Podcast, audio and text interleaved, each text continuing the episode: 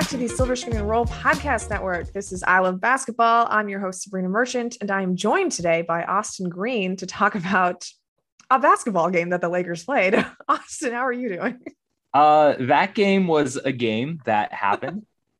um, I've seen, you know, I, I've definitely seen of less disastrous games to for uh, a guy to make his SSR podcast debut on, but oh uh, yeah, I'll take what I can get.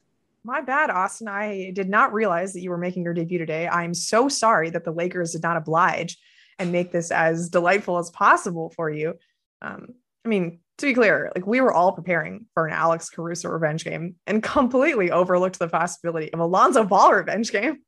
Alonzo uh, Ball revenge game, a DeMar DeRozan revenge game for the Lakers not signing him this summer, uh, a Zach LaVine revenge game for I don't know, just being from LA. Apparently, uh, the Lakers not drafting him in 2014. That's the Zach LaVine revenge game. it's basically take the entire Bulls roster and Photoshop them onto the Michael Jordan and I took that personally meme, yeah. and that remember the game remember how excited the Lakers got last year and like the last two years every time they went to Chicago and it's like ah AD's a Chicago boy and THT's a Chicago boy and they really played up that angle and apparently the Bulls did not like that. no kidding. I'll always remember the game when like it was very early on in the 2019-20 season. They went into that uh they were down like by like 20 or something. Mm-hmm. Uh in Chicago and stormed back and won. And that was like the first moment I realized, okay, this team is a title contender. And now uh, it's an interesting contrast against this game because I you felt like coming in like you knew this could happen. And uh, you know, I don't think this loss is as bad. It's always bad when you're saying that an 18 point loss isn't the worst that you've seen lately. Mm. Um, but that you know, the Bulls are playing really good basketball right now. I don't think this loss is like as humiliating as the Timberwolves one was, but it was still really True. bad.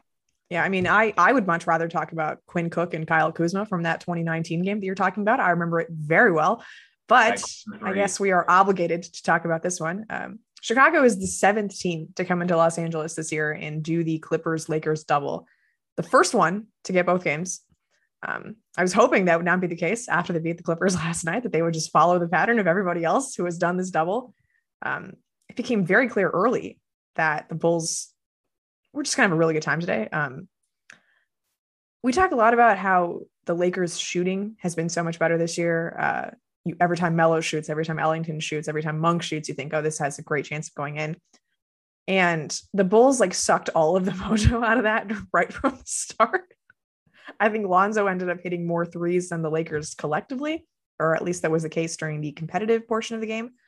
Um, yeah, the Lakers ended the game with six made threes out of 32 attempts, and Lonzo had seven made threes out of 10 attempts. Hmm. Um, so all those things about Lonzo not being able to shoot and why he wasn't a good fit next to LeBron James seem very, very silly now. But uh, I saw something recently that said like Lonzo Ball becoming as good of a shooter as he is, which is he's uh, shooting 41.6% from three right now, which is mm-hmm. nuts when you consider where he was his first couple seasons with the Lakers. Like that is absurd.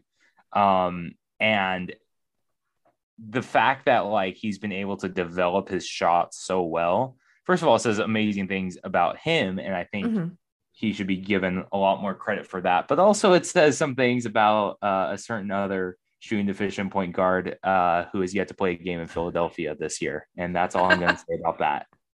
I thought you were going to say something about another shooting deficient UCLA point guard who appeared in this game. But no, no, we're not going that direction. Well, I mean, he did it. Okay, well, we can talk I about. actually Russ. thought I actually thought this was a very good Russ game to start. At least he was the only one of the Lakers who could break the paint. Um, no matter how many times they tried to get Anthony Davis the ball on the roll, that didn't quite work. The post ups were abject disaster. Um, I think Russ was the only person really keeping the Lakers in the game at the start, uh, even if that three ball wasn't working, which I don't expect it to for Russell Westbrook. I expect him to be, you know, the roller, the dynamic force getting downhill. And I thought it was pretty good Russ game in that respect. I mean, nine to 10 from the free throw line, eight assists, you know, to four turnovers. This is, this is a pretty decent Russ performance as far as I'm considered.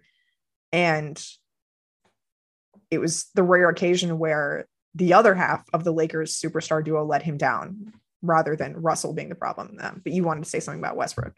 Yeah, no, I think you said everything I was gonna say. I mm-hmm. thought, I mean, I thought this was a good. It was uh wasn't a great Russ game, but it was a decent Russ game. Twenty five mm mm-hmm. points, uh, highest on the team.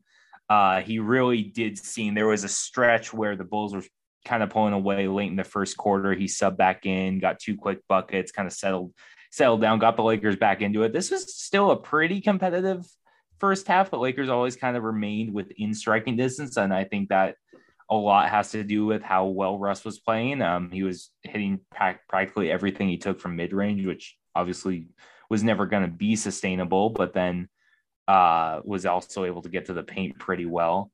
Um, 0 6 from three, obviously never a good look. But at the end of the day, like I'm okay with this Russ game in the context of, like you said, Anthony Davis playing like Anthony Davis. And mm-hmm.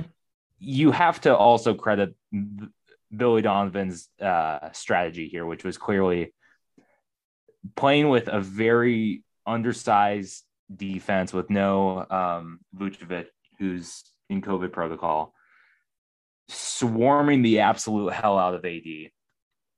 Uh, making sure that there was always he was always getting double teamed every single time he caught the ball in the post. Um, often doing that with guys who are really really good at closing back out when he, uh, you know, especially of course Alex Caruso, were very good at closing back out when he passes out of that double team.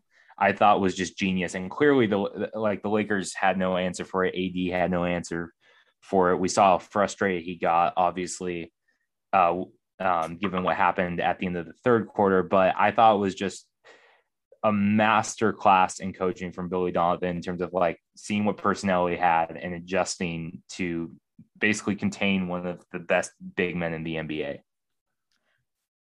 Yeah, I thought it was really interesting because, you know, this is a back to back for the Bulls and they played the Clippers last night, who really don't have inside forces to speak of, like with all due respect to former Laker Ivica Zubac, but um, to go from everything they did against Paul George last night to doing this against Anthony Davis, I think just speaks to a very well coached, like you said, defensive team and just a very solidly executing team that was able to change their game plan like on a dime. And I'm I'm just looking at Caruso's stat line right now, and it's so perfectly Alex Caruso. Um, zero points and plus 28 in his minutes. He did have a he did have a revenge game. That is the Alex Caruso version of a revenge game. he took one shot from the field the entire night. Um, ends with you know six rebounds and five assists so that's nice but just the zero and the 28 right next to each other is so wonderfully alex caruso um, if we'll just take a break from the game for a second i wanted to talk about the alex caruso tribute video because this has to be the only tribute video in nba history to include g league highlights a post-game speech that alex caruso made to the south bay lakers and Summer League highlights of Alex Caruso when they won the 2017 Summer League title. Now, I'm not complaining, some of my very favorite Alex Caruso moments, but what deep pulls for this video? I think the Lakers spent all the money they saved on the on not paying the luxury tax on Alex Caruso towards the Alex Caruso tribute video. That's my that that's that's my conspiracy theory. Um, no, I thought it was actually very well done. Uh, some great reaches. Shout out to the Lakers uh, video production team for pulling that together. Shout out to Spectrum also for staying on that, not cutting to commercial, uh, and forcing everyone to kind of see it, half watch it on social media uh, during the resumption of play when it gets tweeted out. Mm-hmm. Um, yeah, I thought it was marvelously done. It's funny. Uh, right before we went uh, to record here, I saw that LeBron quote tweeted the Lakers tweet of the video with just a goat emoji, which interesting considering the context through which Caruso left. Not that there was any like actual bad blood between mm-hmm. LeBron and Caruso, but clearly, I mean, we all know the power that LeBron has over this roster. Clearly, if he lobbied hard enough, it's hard to see how Caruso wouldn't stay on the Lakers. But it, it's at least nice to see that like there's still a bond and there's still some mutual respect there between uh, LeBron and Caruso. Of course, Davis and Caruso as well. I know LeBron and uh, Caruso also got a chance to dap up uh, at some point during the game. So, Yeah, Funny I you should I, mention that they dapped up immediately after the video aired, which Hmm. happened to be at the exact same time that Anthony Davis was picking up a technical foul after having fouled DeMar DeRozan on that three point shot. So you have this dichotomy of LeBron and Caruso hugging one another while Davis is fuming on the screen because he's looking at the ref. that it about looked like he was upset at LeBron for hugging Caruso, even though it wasn't the case. yeah, that that about sums up the game. Uh, I think that, and then also the moment where AD catches a lob, falls down, falls out of his shoe, and and falls out of bounds to commit a turnover. Can't get his shoe on in time, then yells at the ref for starting play after you know before he can get his shoe on, getting teed up again and getting ejected from that. That uh, yeah, AD is not gonna remember this game very fondly, but uh you know, it's going to be interesting to see how he responds, especially because we've seen how uh, he's kind of losing his patience a bit. He's kind of getting to the end of his rope in terms of um, what he wants this team to be and how far it has to go. And we're seeing some of that, you know, that maybe pressure of, you know, we've heard a lot about how the Lakers veterans really want him to step up and lead. And it seems like he's, kind of in this mentality right now where it's like, okay, you want me to lead? I'm going to lead. And he's going to, you know, he's not going to shy away. He's not going to defer to LeBron. It seems like he's going to be the one getting very animated and very, um, very frustrated when this team isn't performing the way uh, he thinks it can. Well, let's talk about Anthony Davis for a second because um, just from looking at the lineups, you would think, okay, no Vucevic, no Patrick Williams. Uh, they're starting Tony Bradley. They have no other players on the Bulls who are essentially taller than six seven on this roster. So this is a game where AD should be able to eat, right? And he likes playing the Bulls. He likes playing his hometown team. What do you think went wrong for Anthony Davis in this one? Like, obviously, we've talked about his inability to catch the ball and like post up, and that's just never really been Davis's game. He's not great at passing out of the doubles, and the way they were swarming him on those traps, like, was just impossible to deal with. But like, what do you think the Lakers should have done to try to combat that? Or like, what were you hoping to see from Anthony Davis that we didn't get to see in this game? I think I would have liked to see him be, I know, like you said, this isn't really his game, but just be a little more physical on those post ups. It's like he has several inches on these guys, even mm-hmm. when he's double teamed. And at some point, he's just got to fight his way, get fight his way to the basket and get in and get physical. Aside from that, I mean, there's not much you can do. The Lakers tried a bunch of different things to get him involved. You know, they tried throwing him lobs, uh, getting him the ball in motion. They tried again, of course, posting him up. And the Bulls, to their credit, played really, really, really stellar defense. So, you know, I when I saw how well that defensive scheme was working on him, I didn't think that he was going to break out in you know the second half or whatever and start having this monster game but i would have liked to see him just be a little more patient in terms of just like finding a post move just to get around the guy get to the hoop get him for a layup see if you can just mu- you know muscle guy out of the way without you know committing uh, an offensive foul and I just felt like he was just never able to be that aggressive for whatever reason. Um, and you know, to their credit, the Bulls knew well coming in that that's not his game, and so they made him either make someone else beat them. I wrote, I kind of wrote this in my recap too, but they, uh, you know, their plan was very simple: like, don't make AD beat you at what he's good at. Either make him do something he's not comfortable doing, or make someone else beat you. And a lot of times, I mean, the Lakers have a pretty good group of role players when it comes to three point shooting, at least. They had an off night, and the Bulls took full advantage of that. And this mm-hmm. was the game where they really cannot afford to have an off night, and they did. Uh, yeah, and- there were a number of instances where I thought like AD made the right pass out and hit the right three point shooter, and that the shot just didn't go in. And that's a calculated risk you're going to take if you're the Bulls. Um, and I, I assume the Lakers are probably pretty happy with a lot of the shots that did get taken. They just didn't work out. Um, I also feel like the guards take a little bit of responsibility because if you're throwing AD an entry pass and he's sitting at the elbow, like what what is the point of that? Like he can dribble up there himself. And um, some of these uh, pick and roll passes that they threw were just asking to be deflected. Like I'm thinking of one in the second quarter that Monk threw to AD that was like probably six inches short of where it needed to be, and the Bulls were just able to swat it out of the air.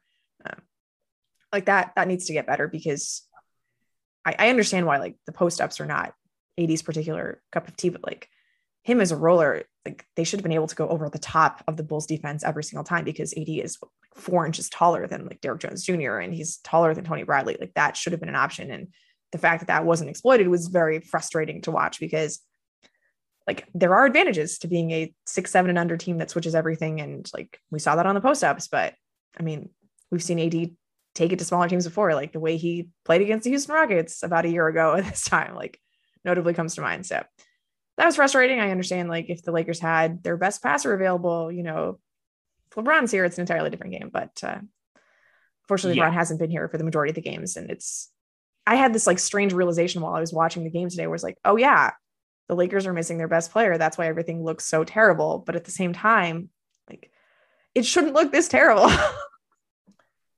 the whole point you assemble a big three like this is mm-hmm. so like I'm not saying they should you can never replace LeBron James, mm-hmm. but they shouldn't look this terrible against and granted the Bulls are a pretty good team this year, but they shouldn't look this terrible semi consistently. I mean, we've mm-hmm. now seen two horrific blown leads to the Thunder. We've seen the monstrosity against the Timberwolves. Um, the Lakers are now uh, 0 2 in their city jerseys, which I like the city jerseys, but man, maybe they kind of have to go. Burn them. This Burn is them. a horrible, horrible start for them. Um, and I'm a fan of them. I love when the Lakers go retro uh, and add some of the classic baby blue in there. But my gosh, like if they keep playing like this in those jerseys, uh, something something has to be done. It's a shame um, because I feel like they've really knocked him out of the park the last couple years, and I understand that Nike needs to make a new one every single year. But if we could just recycle like the black ones or the the dark blue ones from a year ago, which I thought were excellent, um, ugh, it just I'm not going to have any positive associations with these purple uniforms because not just two losses, two objectively horrible losses for the Lakers to start things off. And like you said, this one was much better than the Minnesota game because Chicago is a good team and they've had a lot of good wins this year. They've beaten Brooklyn, they've beaten Dallas, like Utah, Clippers last night. The Lakers are not alone in having succumbed to this Bulls team, even without Vucevic. But goodness gracious, like they're going to need to win their next game by like 50 points for anyone to have faith in these purple uniforms. Again. Yeah yeah, no, it just you kind of saw this coming a bit. I think just because of how well the Bulls have been playing, even without Vucevic, um, how well they've been defending things, and no small part to Alex Caruso, uh, mm-hmm. for a number of reasons.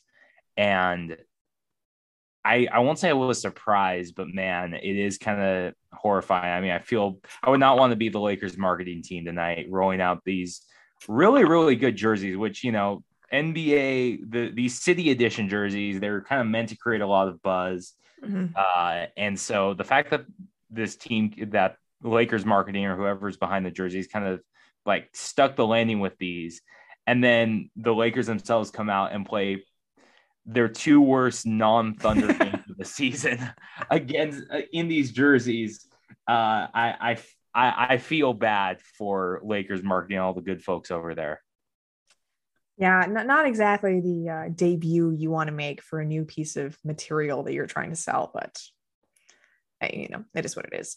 Um, I'm looking through the quotes of post game press conference as they roll in, and Frank Vogel has said that LeBron is day to day. Um, the Lakers do play Milwaukee on Wednesday. Uh, unclear if Giannis is even going to be available for that game because I know he has an ankle issue that he has been dealing with for the Bucks if the if the Bucks play the Lakers and there's no Giannis and no LeBron, like poor ESPN. Like talk about marketing things that just aren't going to pay off.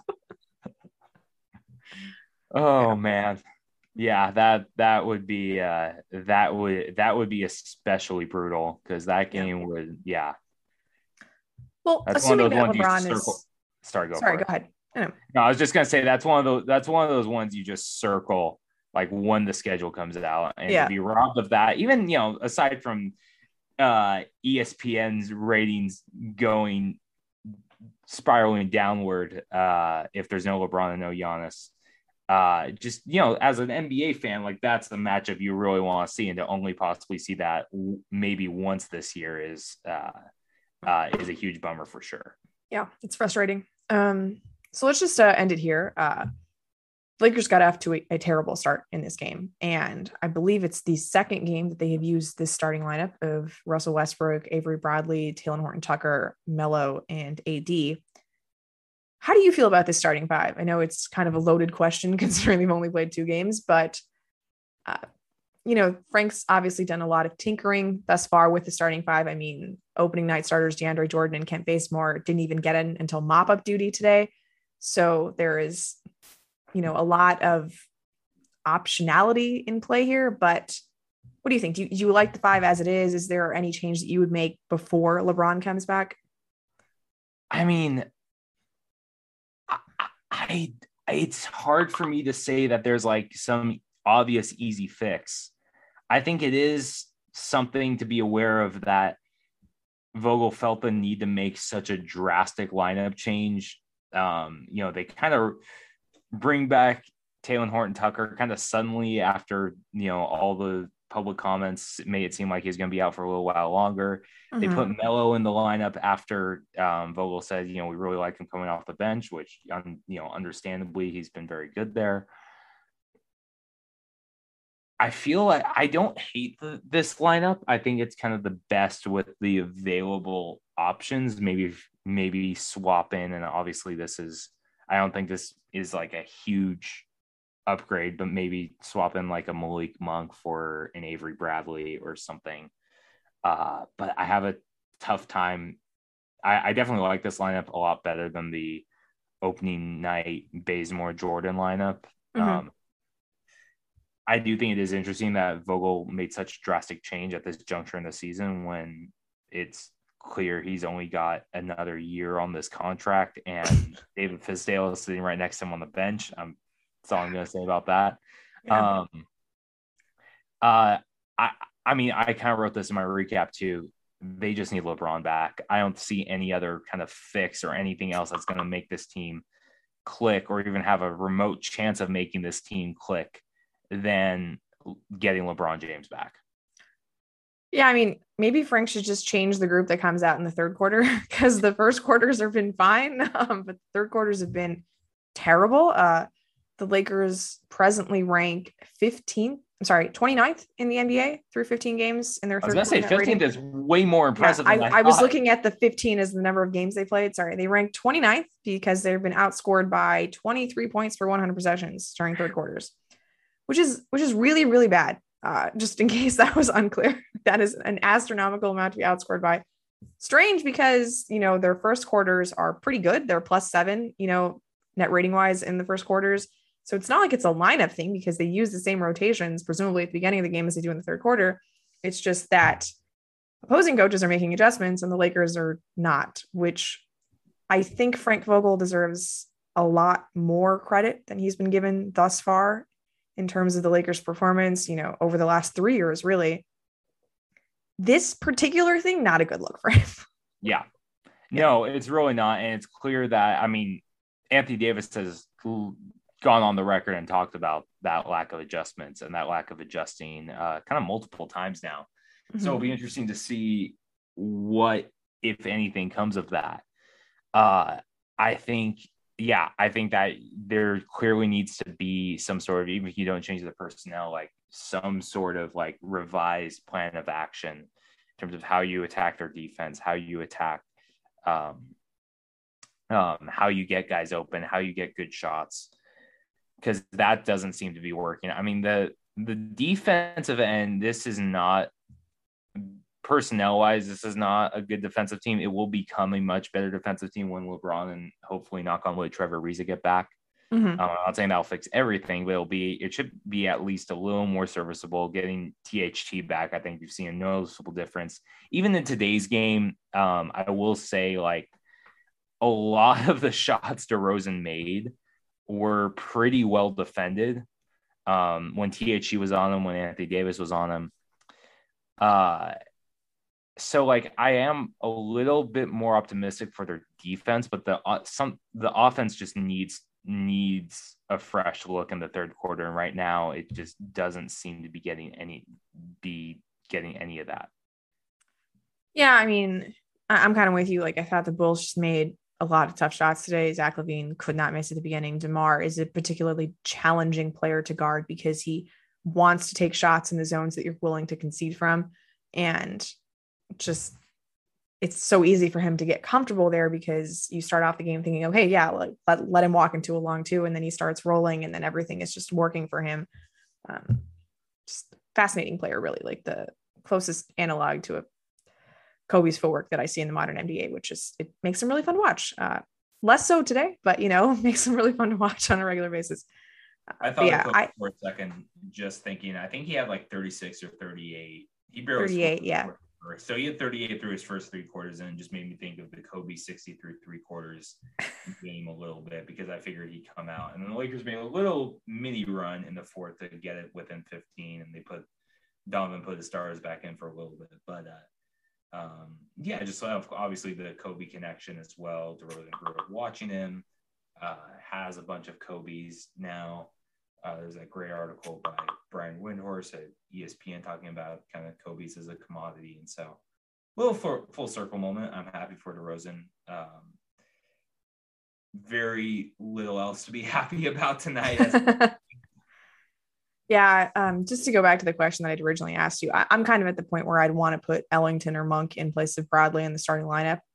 Uh, I mean, defensively, the Lakers starting five has been pretty decent, um, but I'm kind of over Avery Bradley. Like, it's just uh, got, he's had a couple of nice games. He was, he was, kind of an emergency signing, mm-hmm. pretty much, because this team was so hurt. Now, as guys get healthy, you know, there was rumors that, if I'm not mistaken, that Wayne Ellington was going to be possibly in this in the starting lineup or at least contend for a starting spot. So that's interesting. So I yeah, I wouldn't mind to see Wayne Ellington get more star level minutes, get him more rhythm three. I'm a thousand percent with you. Yeah, you're right. Um, I had forgotten about that original report from the Athletic that the starting five was supposed to be the big three plus um, Ariza and Ellington, and obviously Ariza and Ellington did not start off the season healthy, which is what put the kibosh on that plan, you know, to begin with. Um, but I've been relatively pleased with Ellington. I mean, uh, I don't think Avery Bradley is like some ace defender by any stretch of the imagination. Like maybe at one point he was pretty decent, but he's not at that defensive peak that he once was, you know, given the, the hip injuries that he's suffered since his Boston time. But uh, it's something's just amok with the Lakers right now. I mean, the fact that Anthony Davis gets ejected in the third quarter for trying to tie his shoe and then does not talk to the media post game and um like LeBron is sitting here just quote tweeting nice things about Alex Caruso. like it's uh the vibes are not great, let's say. And uh, I'm not sure that any one thing is going to fix that other than LeBron coming back and the Lakers just kicking ass for a couple of games, which unfortunately gets a lot harder now because the Lakers were, you know, everyone far and wide was talking about how easy the first part of their schedule was. Well, those first 15 games are up and the Lakers are eight and seven after those first 15 games. And now the fun part starts. Uh, so maybe that'll wake up the Lakers. You know, um, they like a week ago at this time, I was thinking about how badly they were going to lose to Miami on national television, and they ended up, you know, eking out that game in overtime. So I, I don't think that this is a team that's just going to quit, but at the same time, like every time it seems like they have their backs against the walls and have a great moment, that sort of galvanizes the team, then it's just an immediate drop back the next game, right? Like they have this great win against Miami and then blow it against Minnesota. And then they have a pretty solid win against San Antonio that, you know, knock on wood, did not have to go into overtime. Huzzah. And then they come out and like basically no show against the Bulls. So this alternating pattern of good and bad performances just really isn't going to cut it, especially once the going gets tougher. Uh, and I just have a hard time seeing that being addressed until LeBron comes back. Uh, just one last question before we get out of here. Do you think LeBron comes back or Frank Vogel gets fired first? Oh my gosh. uh, um, depends on who you ask. Uh, I'm not Rich Paul, so mm. I hmm. can't say for sure. Um, if I was Rich Paul, I'm probably watching the rerun of the concert last night. But uh, mm. um, uh, I think LeBron does come back first that said, I could see Frank Vogel getting easily getting fired by New Year's. New Year's. Okay. And I don't think that I don't think that's that much of a hot take. No, I don't think so either. I think we're at the point where LeBron's remembering back in, you know, late 15, early 16 when the Cavs are kind of sputtering and making that change from Blatt to uh Ty Lue. Ty Lue. Yeah. Uh kind of helped galvanize the Cavs a little bit. And you have the LeBron confidant associate head coach sitting right there. So mm-hmm. we'll see. We'll we'll see what happens. But yeah, it's it's funny to think about the Cavs sputtering. I believe they were in first place in the East at that time. They were no, they were still good. Much LeBron, better place than the Lakers find themselves. They, the, that Cavs team was already a lot better than this yeah. team is now. But you know, I think part of the thing is it's interesting to see how much LeBron. Like, I'm not saying LeBron's not motivated, but I think we forget like just how maniacal he was about getting Cleveland that championship back then. Mm-hmm. And I, I, don't think it's humanly possible and certainly not healthy to be that maniacally motivated like every single year. Mm-hmm. So I don't mean this as a slight when I say I'm not sure if he's as, especially now that he's already won a title as a Laker, like as motivated right now. So I, I'm curious to see how that factors in. Yeah, I mean, you, you, hit the nail on the head. Like he's already won a title with the Lakers. There isn't this pressing urgency to win another one, even if the validity of that title is challenged among the, you know, Twitterverse. But hey, banner still hangs. the banner rings have hangs. been presented. The Dodgers banner still hangs too, by the way. Dodgers banner still hangs. All right. Lakers lose by 18. Uh, Talen Horton Tucker tacked on a ton of points in garbage time. So if you have him on your fantasy team, kudos. And uh, Austin, thank you so much for coming on the show. Uh, if you want to read Austin's work, make sure to check him out on silverscreenroll.com, where he just recapped this game and is talking about the Lakers all the time. And make sure you're subscribed to the Silver Screen Roll podcast wherever you like to listen to your podcasts. And we'll be back tomorrow. yeah, yeah, yeah, yeah, yeah, yeah, yeah, yeah, yeah.